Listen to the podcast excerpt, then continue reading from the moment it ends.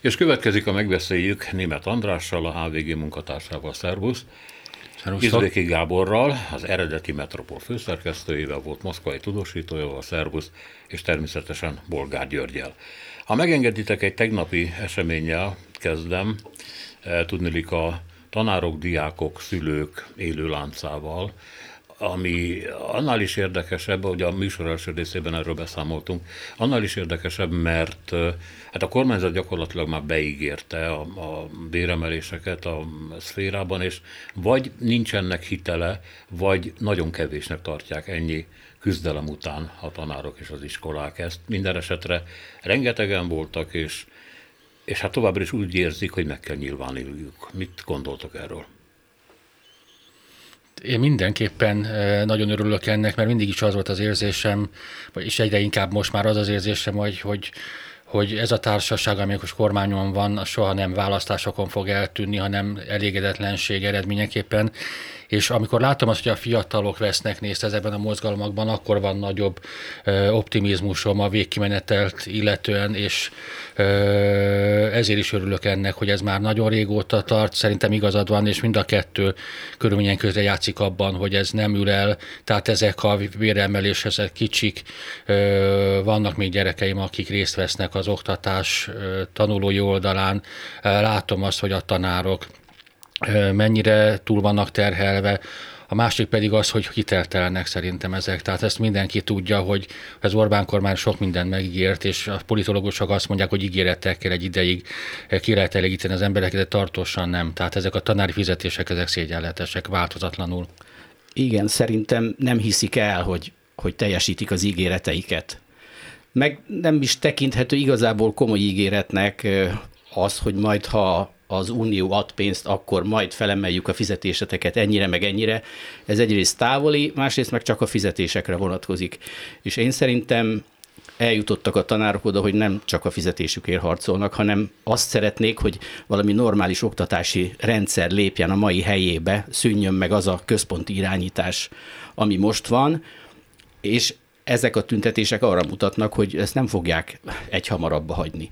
Ugyanakkor azt gondolom, hogy a kormány meg amíg tüntetések vannak, addig nem fog beleegyezni valójában semmibe, megvárja gondolom én az, hogy ez egy kicsit majd elüljön, eltelik egy fél év, egy egy év, és majd akkor az ő saját kezdeményezésükre, ahogy ez már néhányszor előfordult más ügyekbe, majd azt mondják, hogy na itt van nektek a jó kormányotok, most akkor minden itt lesz tálcán nektek, kedves tanárok és diákok. Gyuri?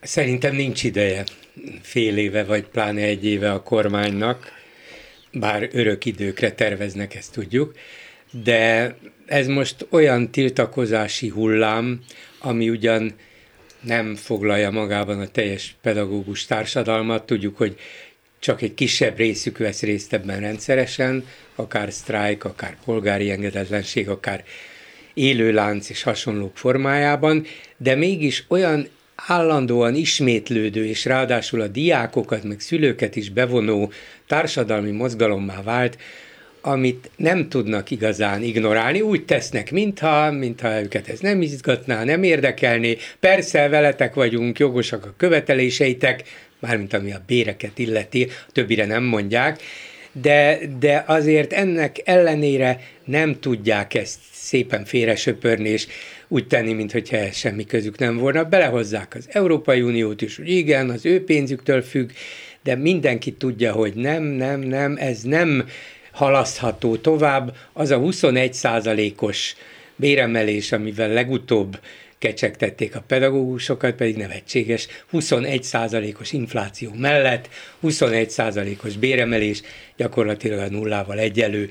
Tehát biztos vagyok benne, hogy előbb-utóbb, és ez az előbb nem fél év, hanem inkább egy-két hónap, valami ennél jelentősebb béremelést kell nem csak ígérniük, hanem be is vezetniük kormányoldalról, mégpedig azért, mert azt kell remélniük, és ebben viszont van realitás, hogyha mi ajánlunk mondjuk 30-at vagy 35-öt, akkor leszereljük az idegesebbeket, a radikálisabbakat, a Fideszhez így, így úgy mégiscsak húzó pedagógusokat, akik viszont már úgy érzik, hogy nem tudnak megélni, és akkor maradnak majd néhány százan, vagy egy-két ezren, az már nem számít, és akkor nem is kell az összes többi az oktatás átalakítását sürgető követeléssel foglalkozni. Szóval szerintem ez be fog következni, tulajdonképpen függetlenül attól, hogy az Európai Unió mit dönt, adja-e a pénzt, vagy nem.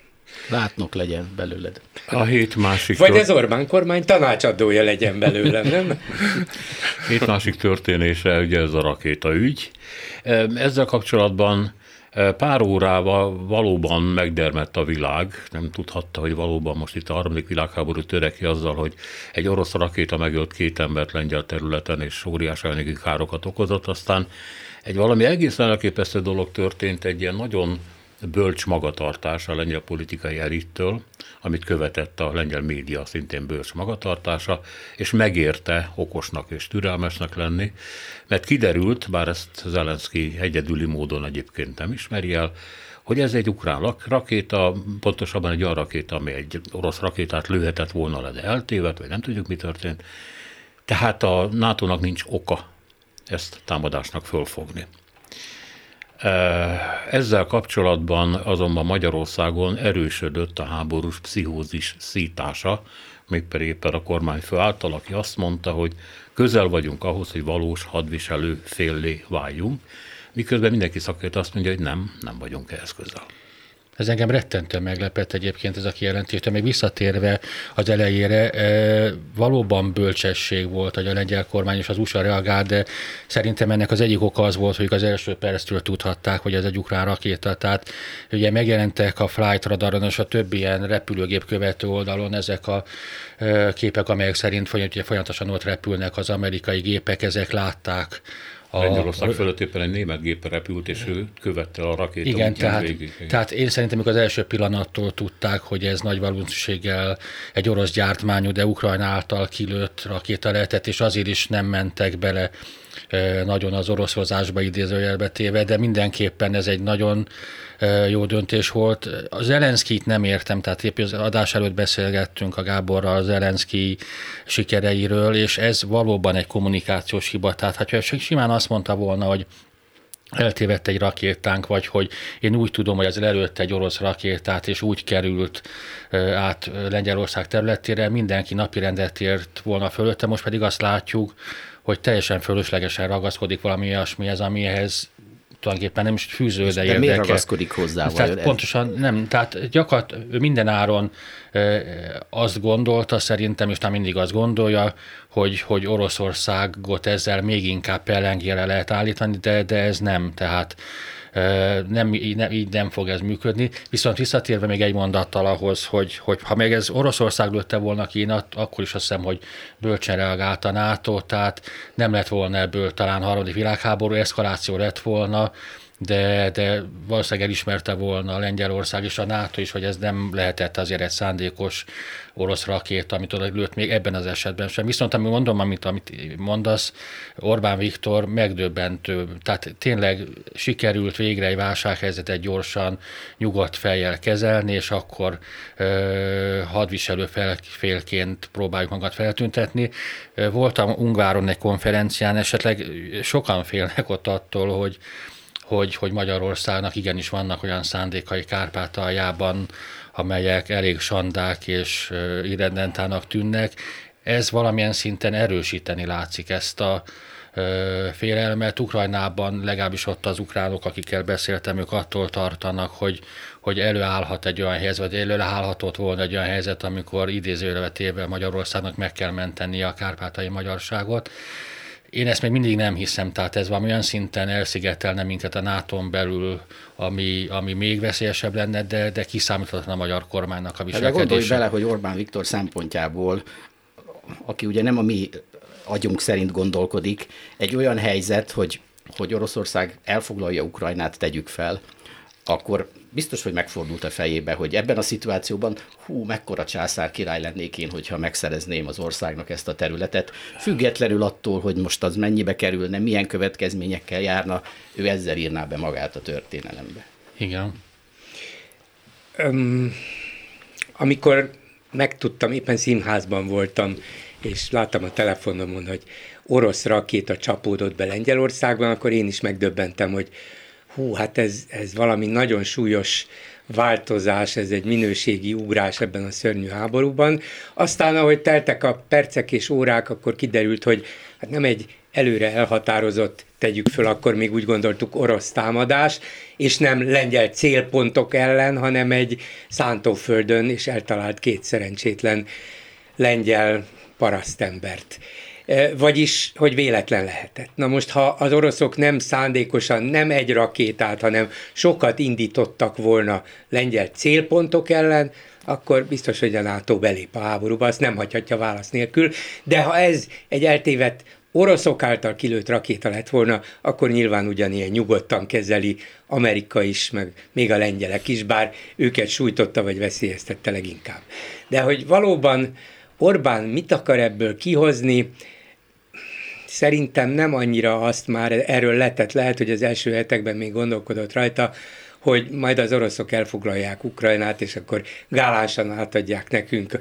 Kárpátalja magyarok által is lakott, de kisebbségben lakott, tegyük hozzá részét, mert hát akkor olyan lesz a helyzet, hogy még talán a nyugat is elfogadja, hogy még mindig jobb, ha a NATO-hoz és az Európai Unióhoz tartozik ez a rész, mintha az agresszor oroszokhoz, ugye? De erről már biztos, hogy neki is le kellett tennie, ugyanis egy biztos eredménye van ennek, már megjósolható eredménye ennek a orosz inváziónak, hogy Oroszország nem tudja elfoglalni Ukrajnát. Ez biztos. Nem tudjuk, hogy végződik ez a háború, ki milyen győzelmet hirdet majd, milyen tűzszünet és milyen béke lesz, vagy esetleg nem lesz béke hosszú éveken keresztül, de hogy Oroszország nem képes elfoglalni Ukrajnát, a száz százalék. Vagyis nem jöhetnek el a magyar határig. Orbán Viktor tehát mi a fenére játszik, amikor itt azt érzékelteti, hogy egyre közelebb van a határainkhoz, speciál a lengyelekhez esett közel egy, vagy az lengyelek határon belül esett egy orosz lakéta e, le. Szerintem csak egyre játszik. Ugye megint azt a hangulatot erősíteni, hogy egyetlen egy ember, egyetlen egy politikus, egyetlen egy kormány, egyetlen egy ország van, amely és aki a békét akarja. És az én vagyok és ugye a helyzet napról napra veszélyesebb, és én vagyok az egyedüli, aki kimerek állni a béke mellett, és előbb-utóbb tényleg valamilyen béke lesz, valahogy megszűnnek a harcok, és ő még mindig a mellét verve mondhatja azt, hát én voltam az, aki megmondtam már akkor is, miközben egyre veszélyesebb volt a helyzet. És ebben az egyre veszélyesebb helyzetben, amely látszatot és érzést próbálja kelteni a magyar hallgatóban, rádióhallgatóban, az is benne van, hogy Hát értsétek meg, ilyen veszélyes helyzetben, amikor már a fizikai biztonságunk van veszélyben, hát legfőjebb ársapkát tudok tenni a tojásra. Ez a maximum, maximum de értsetek meg engem, emberek. Hát az is benne van, bocsánat, még egy mondat erejéig, hogy, hogy az adott gazdasági helyzetben, mert nyilván tisztában vannak ők azért valamennyire azzal, hogy milyen a gazdasági helyzet. Ha már eddig szították a, a feszültséget a, a plakátkampányjal, a korábbi nyilatkozatokkal, akkor ha most nem lesz pénzük egy csomó dologra, ami kellene, akkor még mindig lehet hivatkozni a háborúra, és ez folyamatosan szítani kell ezt a feszültséget, amiről beszéltél. Hát hivatkoznak is, meg Brüsszelre is természetesen, nehogy elfelejtsük. Tehát... Igen, van itt egy másik hír, ugye országszerte Fidesz fórumokat tartanak, ahol... Hát onnan jövünk, jelen. Hát te mondd ahol eh, hát elmagyarázzák a lakosságnak, hogy Brüsszel hibája a magyar gazdaság állapota. Tehát gyakorlatilag ez egy az országot behálózó nagy kampány. Eh, azt hiszem, hogy a visszajelzések azt mutatják, hogy sikeres. Igen, sajnos. Tehát ugye a, a közönkutatások is azt mutatják, hogy megállt a Fidesz népszerűségének a csökkenése, és az én beszélgetéseim nagyon sok emberrel, hogy, hogy tényleg a, a szankciók tehetnek erről a, a nehézségeinkről, és abszolút nem működnek az észérvek, tehát abszolút nem működnek azok az érvek, amelyek szerint már bőven a háború előtt az energiárak elszabadultak, nem működnek azok az érvek, melyek szerint miért van az, hogy több országban egy számjegy az infláció nálunk már 20% fölötti, és szerintem ennél is magasabb, csak ugye lopunk, csalunk, hazudunk, abszolút nem működnek. Tehát valóban működik ez a propaganda. Az a fő probléma, hogy évek óta már látszik az, hogy Orbán Viktor támogatottsága az egyfajta hit, és a hitet a legnehezebb megdönteni, Várnunk kell a protestásokra. Igen, igen. De... Majd egyszer csak megjelenik. Ugye a, a hívek 50%-a nem tudja, hogy ez a kormány aláírta a szankciókat, és valamelyik kollega mondta éppen ez a beszélgetés előtt, hogy hát ő figyelte, hogy egy ilyen propaganda kisfilmen Orbán aláírja a nemzeti konzultációt, hogy nem kérünk a szankciókból azzal a kézzel, amivel a szankciókat ő korábban aláírta. És ez egyetlen támogatójának se tűnik föl. De ők ezt tudják, csak mondom, felülírja a hit, felülírja a hit a tényeket, tehát őket már nem zavarja meg a tisztálátásban a tény rendszer. Valóban én is szoktam ezzel érvelni, hogy, ha, mm-hmm. hogy miért van az, rá, válasz, hogy rákényszerítették, ő nem akarta ezt, tehát ő neki Így köszön. túl az eszükön, meg, hogy aláírja, meg de ő, ő érte alá, hogy enyhébbek ezek a szankciók. Tehát, aláírja, de hát a mögött így csinál, összefonja Igen, és akkor már nem, nem, nem érvényes. Igen, ugye, hogy Szerbiában is akartak, hogyha az ember a zsebébe kezdte a kezét, és így tartja, akkor nem ér, amit mondott. Nem, ezek mind működnek, és tényleg az a baj, hogy ezt a hitet a legnehezebb megdönteni. Hát van egy ilyen, azt hiszem, hogy a Telex egyik újságíró járt vidéken, és ott ugye jellemzően, tehát szegény falvakban, kisebb településeken, rosszabb körülmények között élő emberek mondták, hogy igen, tudjuk, tudjuk, hogy lopnak, mindent tudunk-e természetesen, de jó ember, és megvéd minket. Megvéd. Egyedül megvéd. Nekem Ez magyarázza szerintem valóban a helyzetet. Meg van az emberekben egyfajta, vagy sokakban van egyfajta olyan tulajdonság, hogy támogatja azt, aki hatalma van. Szerbiában készítettem egy interjút, vagy beszélgettem egy helyi emberrel, és kérdeztem, hogy mi a vélemény, akkor még Milosevic volt hatalmas, mondta, hogy Milosevic háborúba vitt minket, csal, lop, STB, és hogy miért nem szabad, miért nem szabad az ellenzékre, engem megdöbbentette a válasz, majd, hogyha hatalomban lesznek, akkor szavazok rájuk. Tehát, tehát ez is benne van, hogy, hogy Orbánékat már ismerjük, de, de hát ez egy tényleg tragédia. Van még erről valami? Hát csak annyit a te megjegyzésedre, hogy, hogy megvéd bennünket, és szerintem ez az egész hangulati um, játék, hogy, hogy milyen veszélyes a helyzet, hogy már itt van a határainknál, és fizikailag is veszélyben vagyunk, ez kimondatlanul mégiscsak azt sejteti, vagy engedi sejtetni a hallgatóval, hogy de én megvédelek benne, ha nem fog átcsapni, ugye? Ez szinte biztos, hogy nem jön át ez a háború Magyarországra, ezt Orbán is tudja, jobban, mint az átlag hallgató, átlag szavazó, de ha nem jön, akkor az miattam van, mert én tudom, és én megvédelek benneteket, tehát kell a feszültséget kelteni ahhoz, hogy még nagyobb érdeme legyen neki abban, hogy elkerüli a legrosszabbat. És van egy ellenpontozás még ugye a szenvedő nyugatképe, ha Németország már nem is létezik, Németország fagyoskodik, Franciaországnak befagyott a feneke, e, az angolok sírnak, stb. stb. Tehát egy dráma történik a lajtától nyugatra. Hát legalábbis az ember belenéz a kormány közeli médiába. De itt nem, tehát itt nekünk nincs problémánk igazából. Igen, tehát ez, ez nagyon hasonlít a 30-40 évvel ezelőtti szocialista, kommunista propagandára, hogy ott verik a négereket. Most pontosan ugyanezt történik. 50 évvel ezelőtt Igen, igen, igen. Még később szerintem. igen. A Kádár korszakban már nem volt nem olyan négerverés. Nem. nem volt már, nem. Köszem, nem volt már az Én a Szovjetunióban szocializáltam, ott még a 80-as évvel is volt négerverés. Hát ezért nem szabad a Brezsnyev korszakban négernek lenni a Szovjetunióban. igen, Bocsánat, a néger csak a... Kaukázusinak sem feltétlenül, igen, igen, ők is jó, mehetünk tovább. Történt már ilyen, de most még egyszer megtörtént, hogy a v ülése tanácskozása elmarad. Most a csehek, illetve a lengyelek sokaltak be, talán korábban is ők, szlovákokkal együtt, hogy egy olyan orosz párti e, politikát visz Orbán, amit ők nem hajlandók semmiképpen elfogadni, hallgatólagosan sem, és hát ha összeülnek Orbán egy ilyen tanácskozás, akkor mégiscsak valami legitimációt nyújtanak, de erre nem hajlandók. De most mintha az utolsó hírekben az lett volna, hogy a cseh miniszterelnök hajlandó el, eljönni. Igen, mert lesz egy csúcs, venni. lesz egy miniszterelnöki csúcs, és azon részt vesz. De ez is normális szerintem, hát végül is szövetséges országok vagyunk, a visegrádi négyek még léteznek, pontosan erről szól a diplomácia, meg a finom vagy kevésbé finom figyelmeztetés, hogy tudjuk ám, hogy ti miben sántikáltok, hogy ti Putyint szolgáljátok ki, és ez nekünk nagyon nem tetszik, mondják, gondolják a csehek, a lengyelek, ők kevésbé mondják, de még inkább gondolják, és ezért például a házelnökök találkozójára egyébként nincs is szükség, mi a fenének, ez egy protokolláris, formális dolog, hát akkor így üzenjük meg a magyaroknak, hogy ezt nem szeretjük. De a miniszterelnöknek kell találkozniuk, hát ha nem ott fognak találkozni, akkor majd Brüsszelben a következő héten, úgyhogy azt nem lehet, nem szabad kihagyni, és ott el is lehet mondani Moravieckinek is, meg a cseh miniszterelnöknek, Fialának is, hogy Viktor, talán nem így kéne csinálni. Szóval felrúgni ezt biztos, hogy nem akarják, az nekik se jó. De figyelmeztetni, az viszont jó is, politikailag is, meg úgy gondolják, hogy célra vezető, mert erre fölfigyelnek.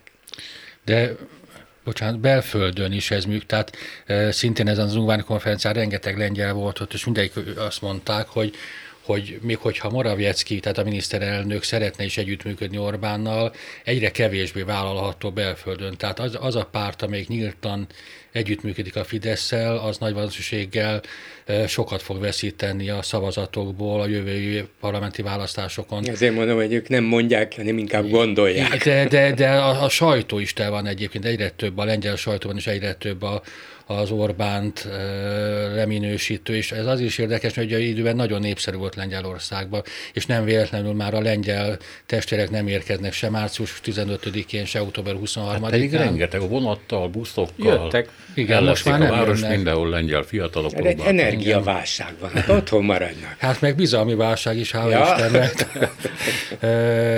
és szerintem a v nagyjából vége lesz ettől. Tehát azért sok minden feszíti szét ezt az együttműködést, kérdést, és ez egy olyan alapkérdés, ami, ami szerintem súlyos következményekkel jár. Az a tragikus, hogy, hogy a, a magyar politikai elit mindig megtalálja annak a módját, hogy olyan helyzetben manőverezze magát, hogy az összes szomszédjával összevesszen. Ez ugye régen ott volt a, a, a kisantant, de máskor is erre voltunk képesek, hogy mindig összeveszünk valakivel. És nem, nem a lehet, Igen, hogy nagyon mások... élesen fogalmazok. Nem, nem, nem, nem, csak ott, ott, ott Trianon vetítette rá árnyát Jó, ezekre a dolgokra, nem erről van szó. De lehet, hogy most nem erről van szó, de végül is ez a fajta dolog él, él tovább. Összeveszünk, a, a csehekkel egyébként sem voltunk azért soha annyira nagyon jóban. A románok is kritizálnak bennünket, a szlovákok is kritizálnak bennünket. Tehát nem tudunk olyan helyzetbe kerülni, hogy ezekkel a szomszédokkal nekünk tartósan, folyamatosan jó kapcsolatunk legyen. Egyedül kiváló Szerbiával vagyunk jó viszonyban, ahol viszont egy szélsőséges félnáciból lett európér államfő, Orbán Viktor legjobb szövetségese.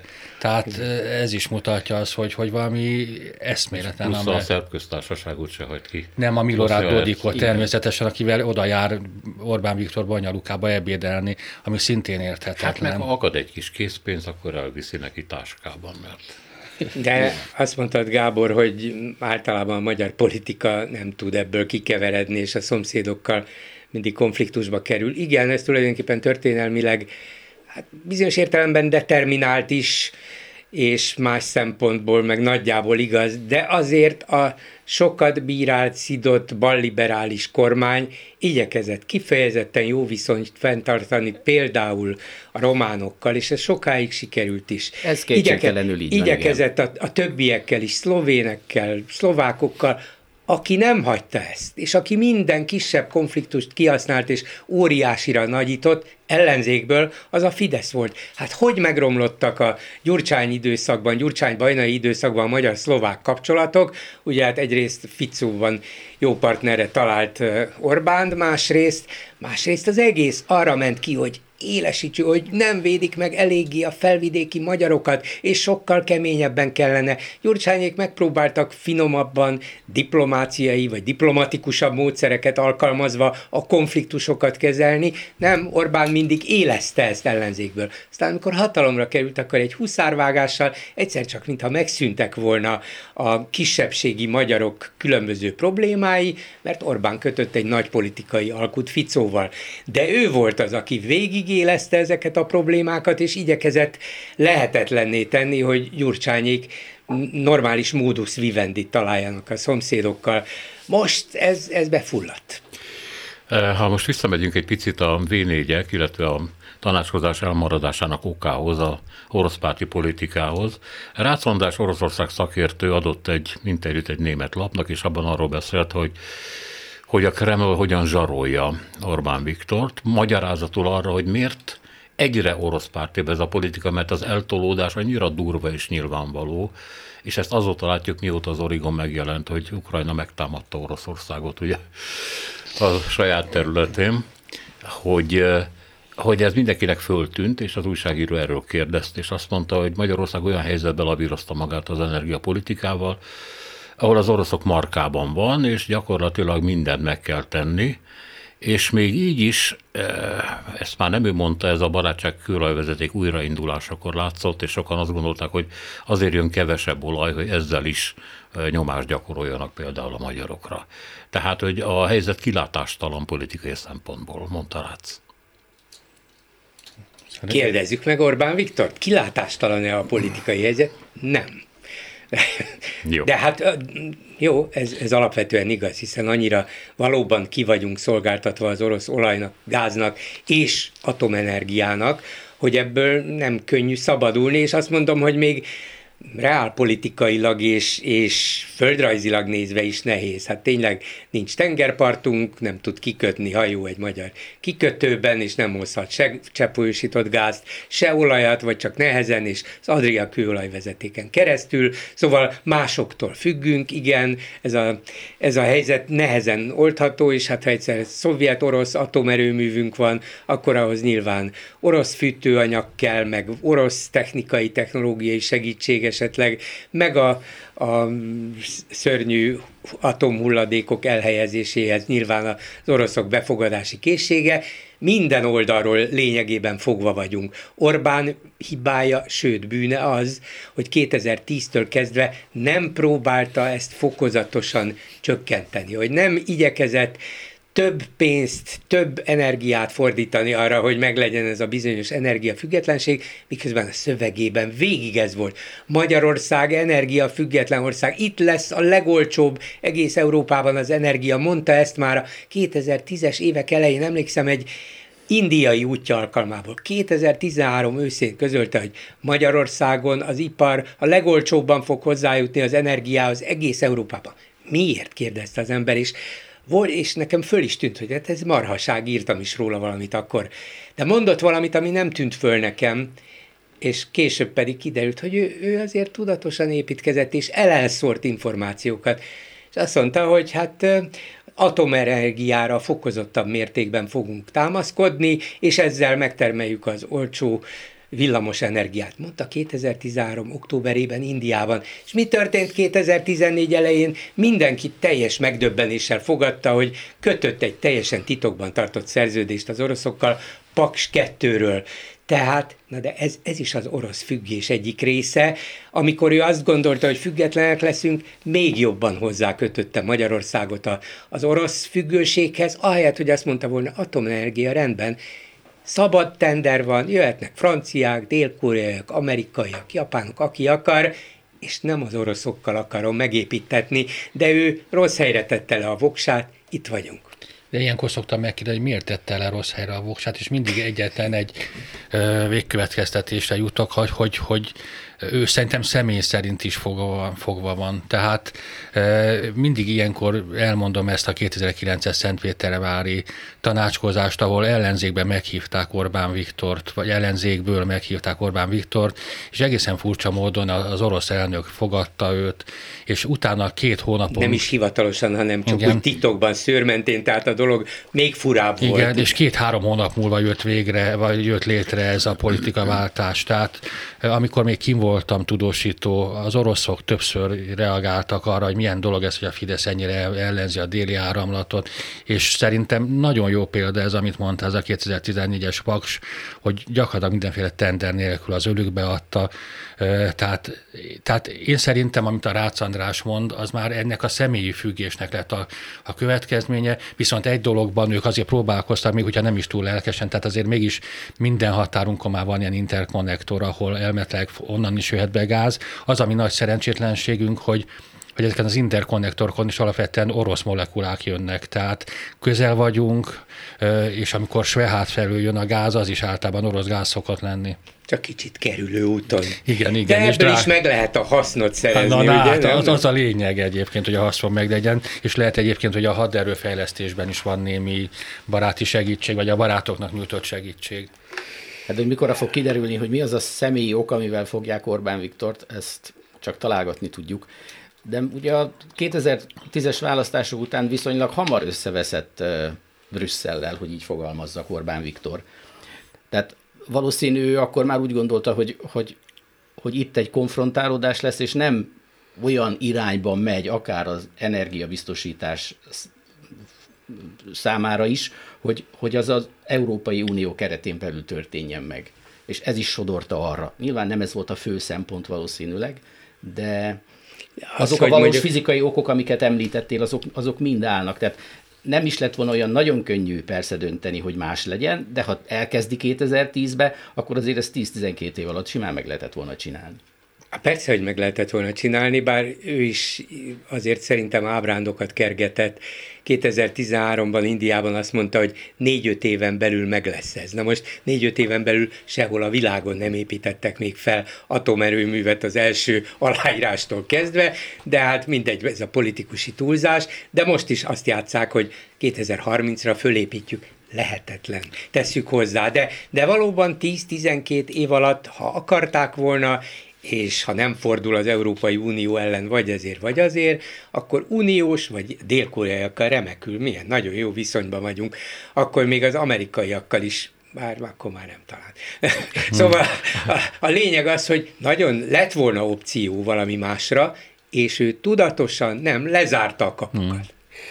Demokrata marad a szenátus, hogy ugorjunk egy nagyot, egy, sőt egy másik kontinensre, ugye gyakorlatilag megint, megint az történt, hogy az előrejelzések csődöt mondanak, ez most már nem csak Amerikában vagy Nagy-Britanniában, a világon mindenhol így van, mert nem kiszámítható a politika, vagy legalábbis azok a mérések, vagy mérési eszközök, vagy technikák, amikkel dolgoznak, azok nem igazán hatásosak. Hogy milyen szépen Ennek... szét van szakadva a társadalom ott is, meg itt igen. is.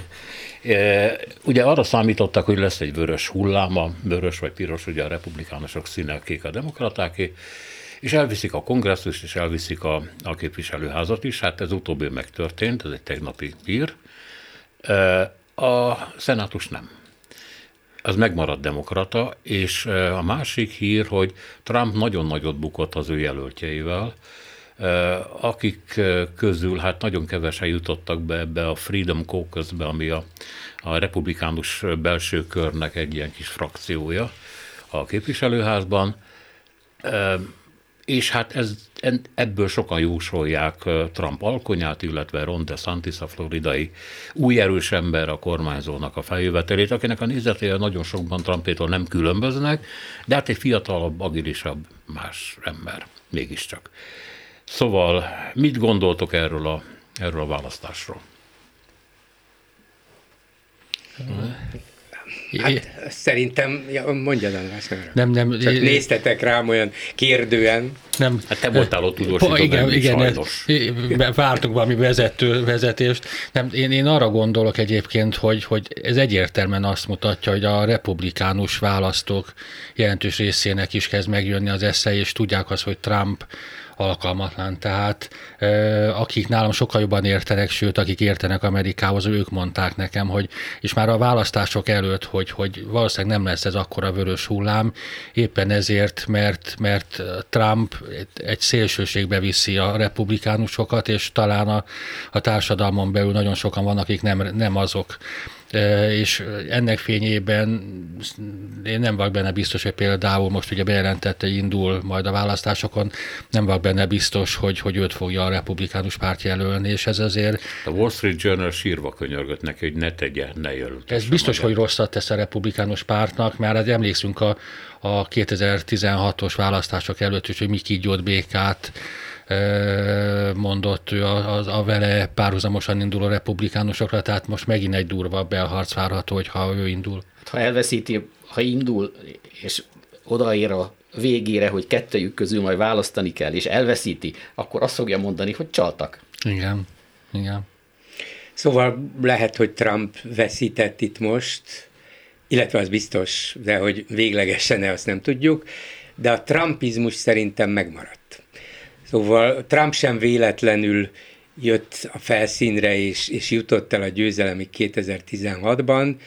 Azért történt mindez, mert az amerikai társadalomban hatalmas csoportok érezték úgy, hogy ők, ők valahogy mellőzve vannak, vagy a korábbi jogaik, nem mondom, hogy előjogaik, de a jogaik csorbultak, hogy túlságosan kiegyenlítődik a társadalom ezekkel az újonnan jöttekkel, bevándorlókkal, színesbőrűekkel, latinókkal, feketékkel, túl ideológiailag is, de elsősorban gazdasági értelemben, és ezért ez a bizonyos hagyományos fehér nem is középosztály, inkább alsó középosztály vagy munkásosztály, amelyik számban is fogyatkozott, de befolyásban, erőben, lehetőségekben mindenképpen, és ezeknek a képviseletében lépett föl, hát egészen nevetséges módon a dollár milliárdos Trump, aki egyszer csak a szegény ember hősies védelmezője lett, és a mellét verve, hogy igazságot és Amerikát nagyját tesszük, és így tovább. De ez a, sokan ezt nevezik etnonacionalistának is, mindegy, hogy hogy nevezzük, nyilvánvalóan az a fehér többség, amelyik Amerikában mindig vezető szerepben volt, és még 50-60 évvel ezelőtt például a feketék alapvető jogai sem voltak meg. Szóval ez a fehér többség azt kellett, hogy észrevegye, és sok mindent el is fogadott, sőt, az élén volt annak, hogy ezt meg kell szüntetni, ez nem igazságos. Amerika nem lesz egy jó társadalom, ha ez így marad, de egy idő után már úgy érezte, hogy hát jó, de már lassan kisebbségben vagyunk. Hát pillanatokon belül nem a fehérek fogják vezetni Amerikát. Nyilván ez a még a tisztességes emberekben is meglévő érzés vagy félelem, hogy hát ezt meg kellene akadályoznunk, és Trump erre erre húzott rá igazán gátlástalan és igazán primitív módon, de sok ember érzéseit mégiscsak megfogalmazva, a legdurvábban a legbunkóbb módon, ez segítette a győzelmét is, de talán másodjára már az amerikaiak egy része azt mondja, hogy nem biztos, hogy egy akkor már 80-hoz közeledő amerikai, új amerikai elnök 2024-ben ezt tudja a leghatásosabban képviselni, akkor már legyen inkább egy kicsit fiatalabb, egy kicsit rugalmasabb. Moderáltabb. igen, igen mod, kicsit moderáltabb, ahol kell, mert Trump csak ugyanazt fújja, és ez nem biztos, hogy jóra vezet. Szóval a trumpizmus, az az érzés megvan, hogy ezt mások ügyesebben, talán kevésbé veszélyesen fogják alkalmazni, hát ebben csak bízhatunk meg abban bízhatunk talán, hogy Trump tényleg nagyon sokat tett annak érdekében, hogy ezt a több száz éves amerikai politikai rendszert lerombolja. Tehát, hogy bárki is lesz egy kicsit trumpista, talán nem lesz ennyire agresszívan. Tehát azért ezeket a, tehát én nagyon féltem, amikor volt ez a kapitoliumi ostrom, hogy nem csak az, hogy sikerül, hanem az, hogy, hogy, hogy hónapokig tartó belpolitikai válság lesz, talán ez, ez elkerülhető lesz. A republikánusok képviselőházi vezetője, egy, egy mondatot még, egy, egy dolgot még az egészhez, ami eszembe jutott. Ugye biden hát egyrészt az amerikai republikánusok is minden nap többször eltemetik, az Orbánista magyar sajtó dettó. Hát, hogy, hogy már megint majdnem leesett a pódiumról. Hogy már megint nem tudta, hogy hogy hívják a, a John-t, és azt mondta, hogy George. Vagy, vagy hogy azt se tudta, hogy hol van. Na most ugye ezt ilyen lelkesen, hát ez egy mentálisan már komolyan sem vehető ember, ez azt se tudja, hogy mit csinál. Ehhez képest Biden olyan eredményt tudott felmutatni, azért ez mégiscsak ő az elnök, a, a kormányzó demokraták számára egy ilyen időközi választáson, amit 20 éve senki. Ez az egyik. A másik pedig, hogy amit csinált az elmúlt majdnem két évben, az abszolút pozitívum. Az amerikai tekintét nagyjából helyreállította, a külpolitikai irányítási képességet, a gazdaságot jó úton tartotta, jóval kisebb az infláció, mint itt Európában, és így tovább, és így tovább. Tehát Bidennek komoly, megfogható eredményei vannak. Most arról nem beszélek, hogy Trump hányszor, micsoda idiotizmusokat mondott a különböző helyeken, hát emlékszem, hogy valamilyen interjúban, élő interjúban az Origin-t, ami eredetet jelent, az orange tévesztette össze. Ilyen szótévesztései voltak, elkezdett mondani, hogy ennek az eredete Origin, és azt mondta hogy Orange, Orange, Orange, és nem találta az Origin szót. Na most ilyen idiotizmust Biden nem követett el. Hogy ez Trumpnak a hát kicsit öregkori problémája, e, nem tudom, vagy egyszerűen csak a műveletlensége, mert ő aztán Szerintem. tényleg borzasztóan műveletlen, az mindegy is. De érdekes módon az Orbáni sajtót az nem érdekelte, a Biden igen. Hát egy dolgot azért azt mondjak, hát ez most egy komoly vitakérdés lehet, hogy a demokraták győztek, vagy pedig a republikánusok nem vesztettek, vesztettek ebben a dologban. De nem vesztettek a demokraták, vagy csak kicsit vesztettek. Ez Jó. egy fontos dolog. Jó mehetünk tovább. Ja, még ehhez a dologhoz azért hozzátartozik valami.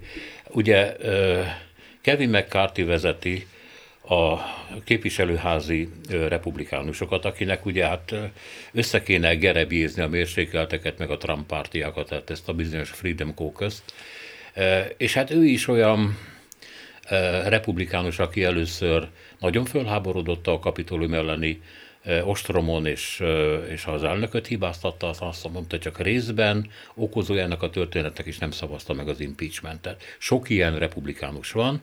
Ott a másik, ugye Mitchell, aki a szenátusban vezeti a republikánusokat, ő is egy ilyen. Mitch McConnell. Mitch McConnell.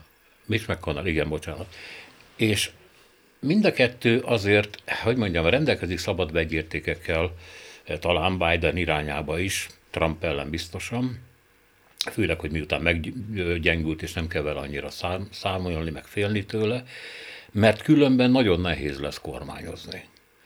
Nagyon nehéz lesz Bidennek bármit átnyomni a, a kongresszuson, és hát gyakorlatilag két év bénakacsaság is várhat rá. Tehát a kérdés az, hogy lesz valami együttműködés Amerika érdekében a két nagy párt között nem tudom, az amerikai hagyományok szerint kellene, hogy legyen valamilyen, de most hagyományon kívüli időket élünk, ez biztos.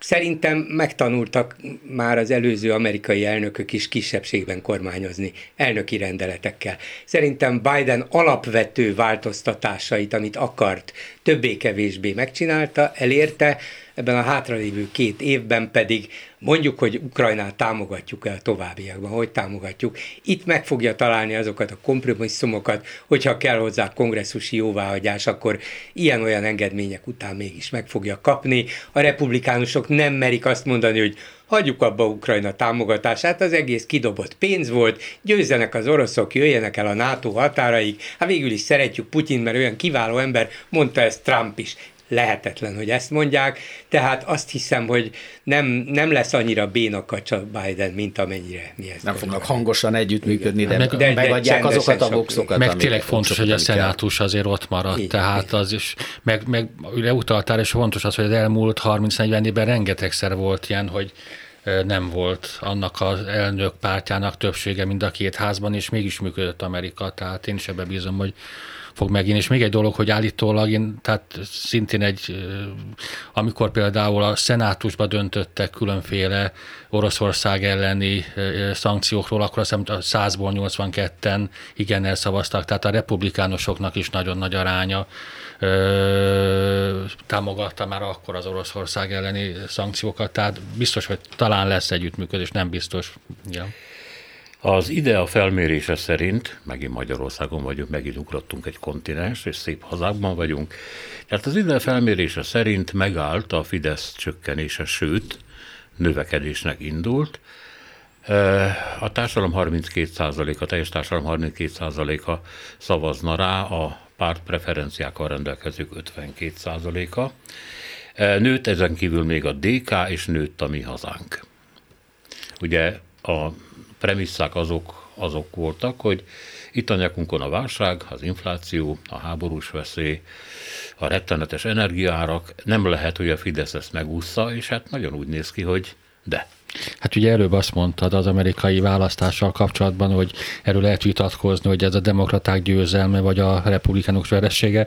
Itt is lehet arról vitatkozni, hogy ez most a Fidesznek az erősödése, vagy pedig a teljesen impotens magyar ellenzéknek a, a, a bemutatása. Tehát én nagyon szomorú vagyok, amikor látom a magyar ellenzéket, bizonyos szinten meg tudom érteni, mert ugye se pénzük nincsen, se média fellettük, emellett meggyőződésem, hogy nagyon sokan vannak akik túl közeli kapcsolatot ápolnak az ellenzékben is a fidesz de, de mégiscsak a végeredmény az, hogy, hogy nem áll ki egységesen az ellenzék, sőt, inkább belharcok vannak, az egyik pártból ugrálnak át a másikba az emberek.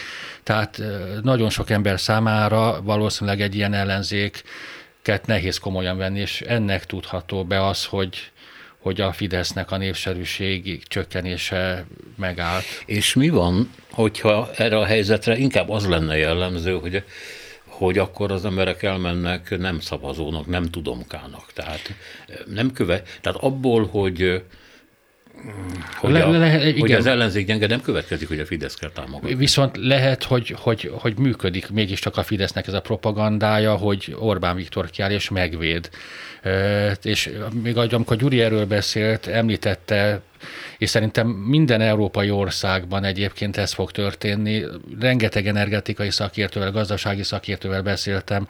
Mindenki azt mondja, hogy tél nem lesz annyira tragikus, mint amennyire előre lefestett a politikusok. Tehát márciusban ki fognak állni a politikusok, és fogják veregetni a vállukat, hogy, hogy megcsináltuk, és lehet, hogy, hogy ez a fajta bizalom a hatalomban, amit miatt a Fidesz nem gyengül, de én változatlan ragaszkodom ahhoz, hogy az ellenzék tehetetlensége is ennek azért mindenképpen rész, rész oka. Az meglep, meglepő egy kicsit, hogy az a gazdasági válság, ami van, meg azok a kormányintézkedések, akár az árstoppal kapcsolatban, akár az energiárakkal kapcsolatban, akár sok minden mással, végül is nagyon sok embert érintenek. Egy csomó kisvállalkozónak nagyon rossz a magas energiaár, ott vannak a benzinkutasok, ott vannak a szállítmányozók, tehát rengeteg olyan réteg van, amely hátrányt szenved az utóbbi időben, és ezért meg lepődik meg az ember, hogy a Fidesz továbbra is tartja ezt a a biztos szavazók 52%-át. 32. A párt vagy 32 a, de, nem, nem, az nem. a teljes népesség. A bocsánat, igen, igen, igen, 52 a biztos. Tehát, tehát azt gondolná az ember, hogy ezek a sokakat hátrányosan érintő intézkedések, ezek a Fidesz szavazókat is érintik. Hát kell, hogy érintsék. És mégse tükröződik ezeken az eredményeken. Ez, ez számomra az, amire most pillanatnyilag én legalábbis nem tudom a választ. Hát valamennyire tükröződtek, mert az elmúlt hónapokban Igen, volt egy ilyen időszak. Volt egy elvándorlás a bizonytalanok közé a Fidesz szavazókból, de ha megnézzük konkrétan a számokat, akkor az derül ki belőlük, hogy most ott tart a biztos szavazók körében a Fidesz, mint az áprilisi választáson. 52 százalék volt a Magyarországon rájuk leadott szavazatoknak az aránya. Úgyhogy persze az ellenzék ebben benne van, és ez a benne van azt jelenti, hogy nem tud igazi alternatívát ajánlani. Hogyha ránéz a szavazó a politikusokra, pártokra, azt mondja, na jó, nem Orbán, elegem volt. De akkor ki? Ugye az jön be rögtön, hát a Fidesz sugalmazás ez, hát akkor Gyurcsány. És akkor valamiért azt mondja jelentős tömeg, persze egy szintén jelentős, és a DK népszerűségét mégiscsak igazoló tömeg, hogy Hát jó, nekem a Gyurcsány tulajdonképpen ő az egyetlen, aki következetesen is nem hátrált meg, és akkor is bátran, tehát szembeszegült Orbánnal, de mégsem tud, tudja áttörni azt a falat, hogy, hogy én Gyurcsány vagyok. Dobrevvel már majdnem sikerült, de a Fidesz a választási kampányban ezt szétverte, mert még a Márkizajra is rá tudta húzni Gyurcsányt. Tehát ennyi magyarázat mindenképpen van arra, hogy a legerősebb ellenzéki formáció miért nem képes igazi alternatívát mutatni. A többi pedig, hát sajnos gyengének látszik. Hogy ez azért van-e, mert a politikusok gyengék, vagy önmagukban. Ez is lehetséges. Vagy azért, mert úgy látszik, hogy hát ha kicsik vagytok is, akkor legalább működjetek együtt, és látszatok nagyobbnak, ez pedig nem ment áprilisban sem, és most még kevésbé megy, ezt pontosan nem tudjuk, de az igazi alternatíva hiányzik, hogy én holnap belépnék, és ez az ország mindjárt jobb úton lenne, ti is jobban éreznétek magukat, magatokat, ezt nem tudja elhitetni egyelőre senki, ahhoz valószínűleg sokkal rosszabb állapotoknak Igen. kellene bekövetkezni. Sokkal mélyebb Itt, válság Igen. kell hozzá, hogy az kitermeljen egy olyan erőt, amely képes alternatívát. És ezt ki fogja termelni, tehát én ezzel is kezdtem talán a legelején. De bocsánat, azért, azért nem, nem, nem egészen igaz a dolog, tehát a DK nőtt az egy ellenzéki párt, ha jól tudom. Jó, hát ez egy intézetnek. A, fel, a legnagyobb, minden, minden felmérés szerint a legnagyobb ellenzéki párt, ez biztos, hogy mennyire nőtt. Igen, de ahogy a Gyuri mondta, nem tudja áttörni azt a falat, hogy, hogy, hogy nagyon sok embert maga mellé állítson. És a mi hazánk is nőtt. Hát mert még szélsőségesebben tudja képviselni azt, amit a Fidesz csak sugalmazva. Jó, ez a Fidesz előnye, hogy Orbán ugye célozhat arra, hogy esetleg még Kárpátalia is leeshet nekünk, de Torockai kiállhat, és azt mondja, hogy hát akkor szeretnék, hogyha helyreállna a magyar-lengyel közös határ. Ő ezt kimondhatja, és sokan úgy gondolják, hát tényleg, hát az volna az új magyar felvirágzás, ott szépen. Milyen bátor fain gyerek, igen. hogy ezeket Ő ezt kimeri igen. mondani, bezzeg Viktor Sunyit. Lehet, hogy itt fogják őt az oroszok, de ő nem úgy gondolja, hogy úgy fogják, hogy, hogy az oroszok érdekében tesz, hanem nem hagyják neki, hogy ki mondja ezt. De bezzeg torockai bátor ember, úgyhogy ez mindig a szélsőséges politikának van egy ilyenfajta vonzereje, a Jobbik esetében is akkor volt, Igen. és akkor volt nekik 18-19 százalékuk, amikor ilyeneket mondtak. Abban a pillanatban, hogy elkezdtek bemenni középre, és azt mondták, hogy mi nem is olyanok vagyunk, bár a Fidesz megpróbálta rájuk húzni, hogy hát ti azok az antiszemita, azok a magyar gárda, és ez ezt mondta, az meg azt mondta akkor, azok meg védekeztek. Abban a pillanatban, hogy mint ott hagyta ezt a radikális, szélsőséges és undorító politikát, egyszer csak elmentek tőle részben a Fideszhez, részben a mi hazánkhoz. Van, igen, a magyar közvéleményben, társadalomban ennek van mérhető támogatottság. És hát jobbra tolódása, mert a mi hazánkhoz olyan rettentő messze nincs a Fidesztől. Ne, persze. Igen. Hogy? Köszönöm szépen, hogy itt voltatok. Köszönöm Német Andrásnak a hvg.hu-tól, Izbéki Gábornak, az eredeti Metropol főszerkesztőjének, és Bolgár Györgynek. A műsor készítői Gál Bence, Csernyánszki Judit, és Szénási Sándor köszöni a figyelmüket, minden jót!